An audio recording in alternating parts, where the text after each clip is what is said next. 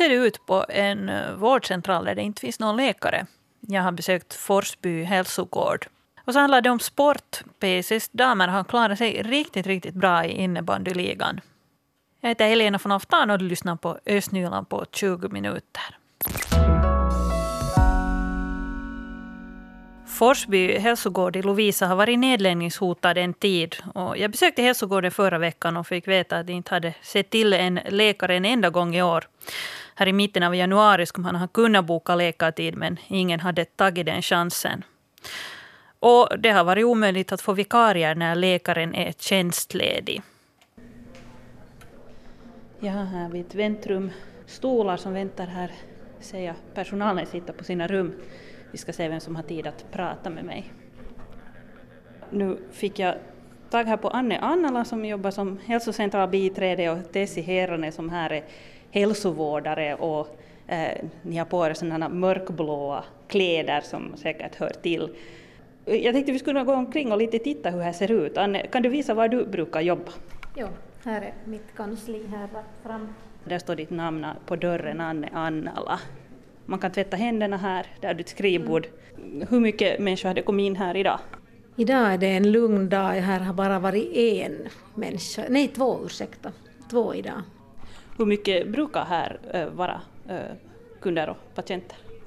No, det varierar. Att, äh, då när vi har läkaren på plats så då, då är här nog ganska fullt hela dagen. När här är bara hälsovårdaren så då är, det, då är det bara de patienterna som kommer till henne och akuttider så det beror på om det är, mycket, om det är någon flunsaperiod eller så där så då, då kommer det mera och, och annars kan det vara lugnare. Det här, uh, Anne, jag tycker det är relativt varmt i ditt rum och jag läste här uh, nu när stadsfullmäktige här före julen liksom behandlade det här Forsby hälsogård så då stod det, då stod det i deras föredragslista en sån här grej att det har varit ganska varmt här på somrarna och sen luftkonditioneringen kan man inte ha på när man har en kund hos sig för den får så mycket oväsen. Har, det varit hett på somrarna? Här är nog hett att jag har, mitt kansli är bra på det viset, jag, har, jag är den enda som har luftkonditionering. Så? så? jag klarar mig bra, men, men de andra har inte. Och, och, och, det är nu väl närmast då de här sådana fläktar och sånt här som för oväsen när de har försökt ha det och så flyger nu pappren omkring då också att det är lite omöjligt att ha det. Ska vi, ska vi gå vidare och se vad, vad annat här finns på, på den här hälsocentralen? Vi går igenom det här väntrummet hit vidare.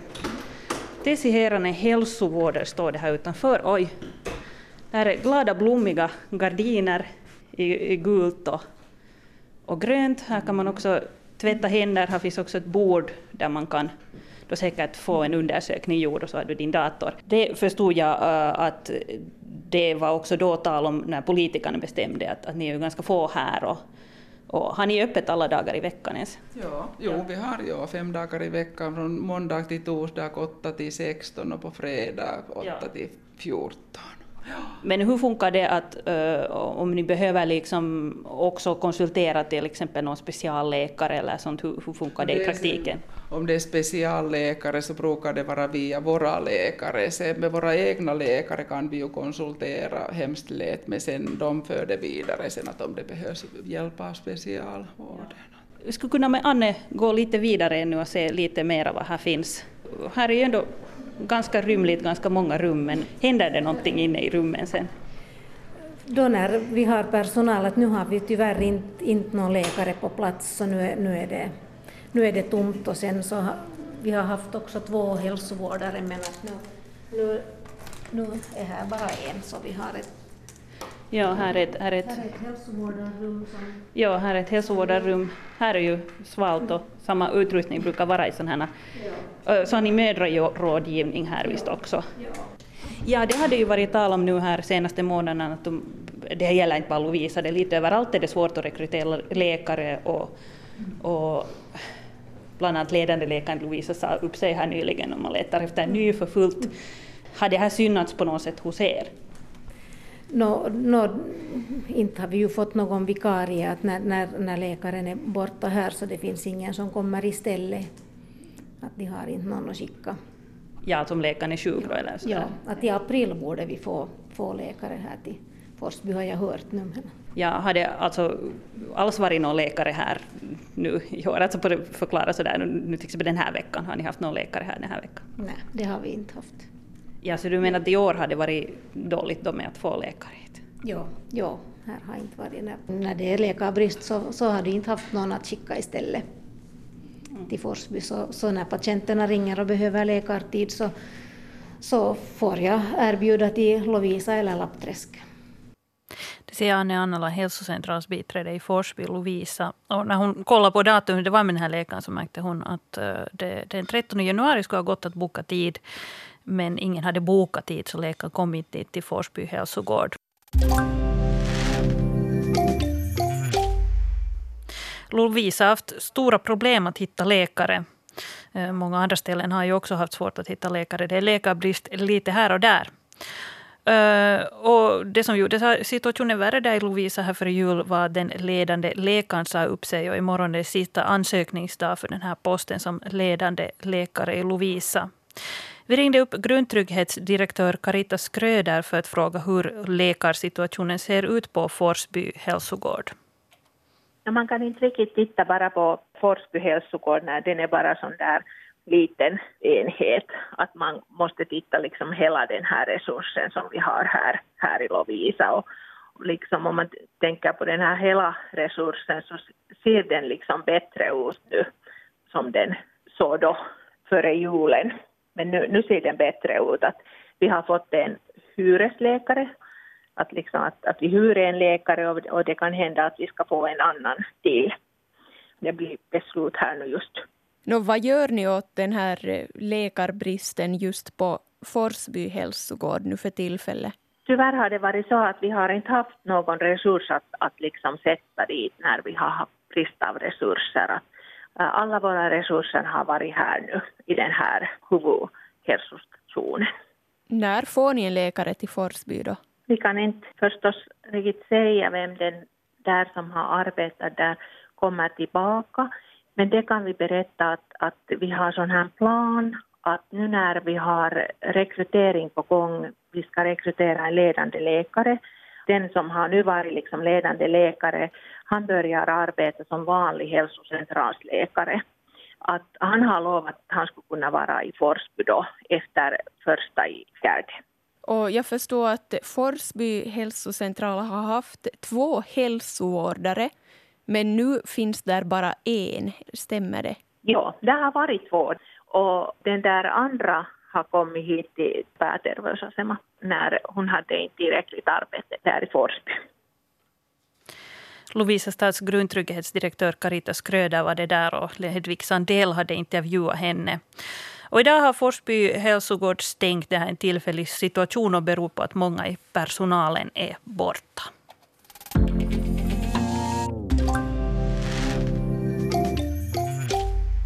En sak vi har pratat om under morgonen var ju att den här stormen Dennis eh, kom in över Finland. Värst hade slagit till i Österbotten, men eh, också här har en del hushåll varit utan el.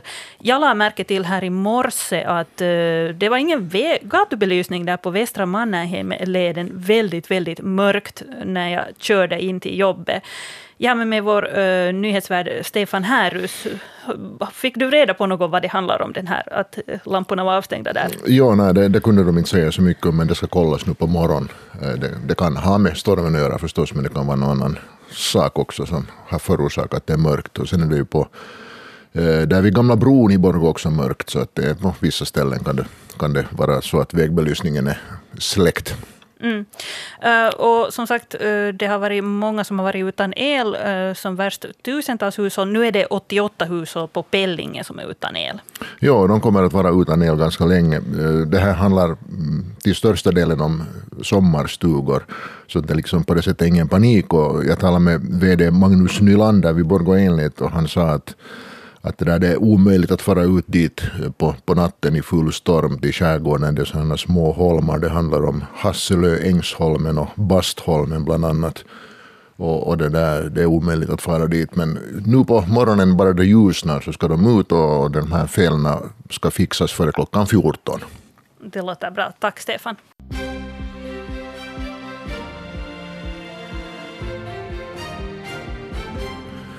Klockan är halv åtta, nu nyheterna från Östnyland med Stefan Härus. God morgon. Den före detta narkotikapolischefen Jari Arnios hus i Borgo håller fortfarande polisen sysselsatt, skriver tidningen Osima. Huset ropades in för 300 000 euro men priset sänktes med 100 000 euro eftersom personer som inte hade för avsikt att köpa huset gav bud på fastigheten enbart för att höja priset. Vid polisen bekräftar man nu att det till polisen har lämnats in en begäran om utredning. Ett småhus fattade eld natten till lördag på Envägen i Storkärr i Sibbo. Räddningsverket ryckte ut med elva enheter. Tre timmar senare var branden under kontroll. Huset har tagit stor skada i branden men orsaken till branden är inte ännu klarlagd. Och vi fortsätter i Sibbo. En krock inträffade sent på fredag kväll i den farliga korsningen mellan Oljevägen och Brobölevägen i Nickby. En korsning där det relativt ofta inträffar trafikolyckor. Den här gången var tre bilar inblandade. En person skadades lindrigt i krocken. Orsaken till olyckan är tills vidare okänd. Det kunde sluta illa då en lampa antände föreningshuset Munkbyborg i Tjustaby i Borgå på lördag morgon. Räddningsverket var snabbt på plats med åtta enheter. Före det hade de som vistades i huset hunnit få branden släckt med en skumsläckare. Taket brandskadades bara en aning och det blev heller inga personskador. Och så kan vi berätta att Forsby hälsogård i Lovisa håller stängt idag. Personalen är borta av olika orsaker, det vill säga det handlar om en tillfällig stängning. Normalt brukar Forsby hälsogård hålla stängt under julhelgen och under semestertider. Och ett sportresultat. OIFs innebandyherrar från Sibbo förlorade veckoslutets match på bortaplan i Uleåborg mot OLS. OLS vann med 10-4. Tre matcher återstår för OIF i grundserien. Sin följande match spelar OIF på fredag på hemmaplan i Sibbo då laget gästas av Oilers från Esbo. Och I riksnyheterna hör vi eh, om att omkring 70 personer i det finländska fängelsesystemet tros vara allvarligt radikaliserade. Att prata med fångarna är enligt Brottspåföljdsmyndigheten det bästa sättet att förebygga radikalisering. Omkring hälften är politiskt radikaliserade. Och vädret är idag mulet, tidvis regnar det. Den sydliga till västliga vinden är måttlig till frisk och den högsta dagstemperaturen cirka 5 plusgrader. Vi ska tala om innebandy. PCS damer från Borgå har klarat sig bra i innebandyligan. Igår vann de sista matchen i grundserien. Och den matchen spelades på hemmaplan och PCS vann med 6-2 över Classic från Tammerfors. Och jag ringde upp Olivia Kortelainen från laget. God morgon på dig. God morgon. Vad var det som fick er att vinna gårdagens match? I rutin skulle jag nog säga att vi förlorade faktiskt före julen mot, mot just Classic och, och vi visste nog att, att det, det är ett hårt lag och, och det är bara med rutinvinst egentligen som vi, som vi klarar av att, att vinna dem och, och det, gick ju, det gick ju mycket bättre nu den här gången så att vi är nog jättenöjda. Ja, ja, man lever och lär sig som sagt. Eh, ja, ni spelade i Aurorahallen. Var det, hurdan stämning var det där? No, riktigt bra. Helt, helt bra med folk hade det nog nog hitta på plats. Att, att inte kanske lika mycket som nu de tidigare matcherna men ändå riktigt, riktigt bra med folk också. Så det var nog mycket ljud. Eh, ja, jag förstår, du, du, ni ska nu spela i någon slags mellanserie och, och är det så att ni ska spela där mot de, de, eh, de tre bästa nu spelar mot varandra, det blir då ni, SB Pro från Nurmijärvi och era Vikingit från Helsingfors? Jo, det stämmer. Ja, och sen först slutspel. Uh, vad kommer att vara er strategi nu i de här kommande matcherna? Det är nog också att, att kamma hem så mycket poäng som möjligt för att nu hålls ju liksom poängen från grundserien ännu i kraft och så nu strider vi då vi tre egentligen om sen hemmafavoren ända till, ända till slut så att säga så att det är nog att, att bara att vinna varenda match så har vi ännu chansen att, att det där att, att få att blir egentligen först sen i den här mellanserien så att säga och då får hemmafavör ända, till slut att, att om det råkar så att man sen är i finalen där på våren så att fullt ut bara. Ja, du skulle beskriva PCS damers spelstil. Vad, vad är liksom er stil? Vår stil är äh, definitivt den att, att vi går från den defensiva planhalvan mot det offensiva. Att vi är väldigt starka defensivt och sen i anfallsspelet så är vi väldigt målrika ändå och, och hungriga efter att, att göra de där målen men att, att defensiva är absolut det som, som det vi lutar tillbaka på och vi vet att det är, det är vårt starkaste område på planen. Ja, precis. Man måste, man måste först ha det där defensiva i skick för att satsa på resten. Ja, precis. Uh, hur tror du då på PSS chanser så där framåt? Har ni chans att få FM-guld? Jo, absolut.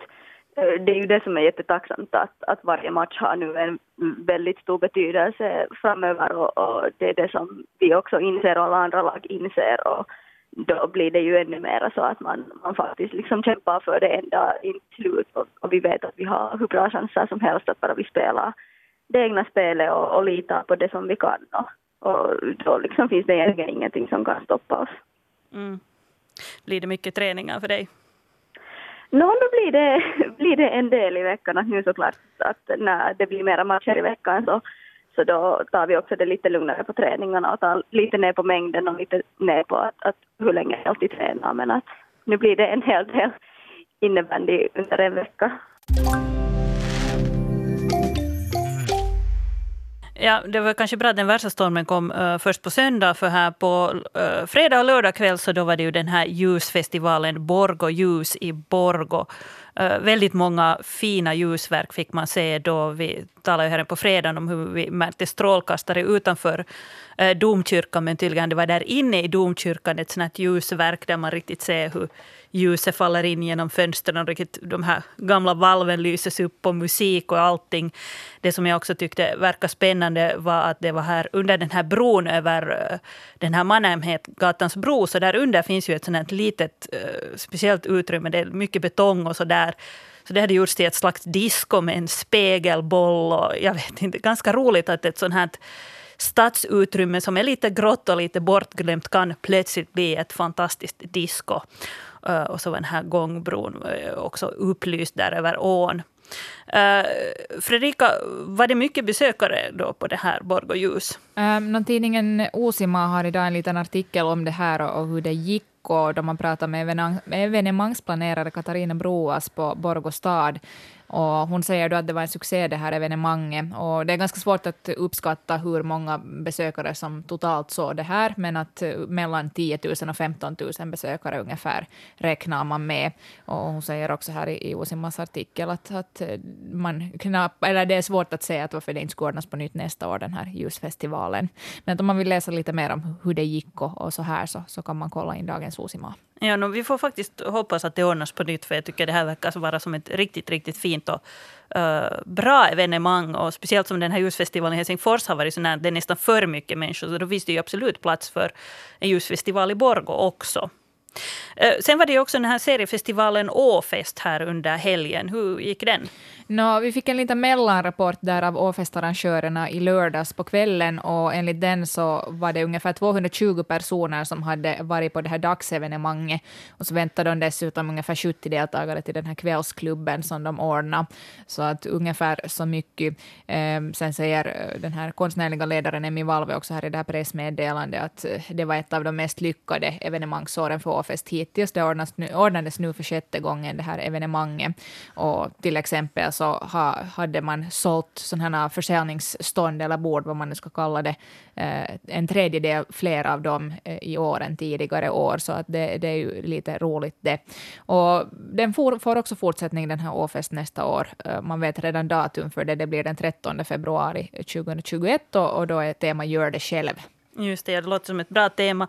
Och bra med sådana här evenemang som, som ger en färg och ljus och glädje så här i februari när det kan vara ganska grått och regnigt som nu.